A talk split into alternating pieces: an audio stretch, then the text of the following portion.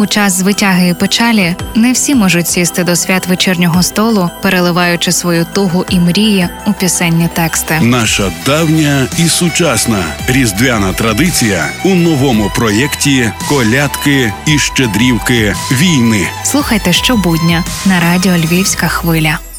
Колядки у виконанні дітей звична для нас реалія. Ба більше дехто навіть думає, що коли йдеться про колядників, то це зазвичай мають бути діти.